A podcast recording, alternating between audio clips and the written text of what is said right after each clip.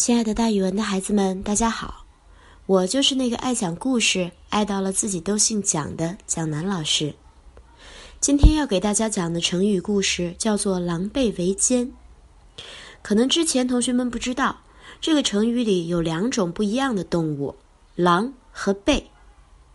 古时候呀，传说有狼和狈两种野兽，它们经常一起外出伤害牲畜。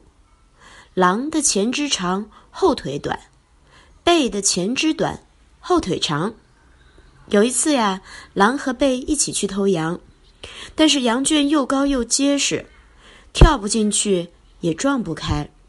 于是啊，狼和狈就一起想了一个办法：狼骑到狈的脖子上，背的后腿长，他用两条后腿站起来，把狼拖得高高的。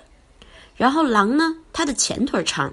就用它的两条大长前腿爬上羊圈，把羊拖走。其实这故事里边的狼和狈都还挺聪明的，善于用自己比较长的那两条腿和对方打配合，最后偷到羊。但是这个成语并不是说两个人机智聪慧，而是说狼和狈勾结起来干坏事儿。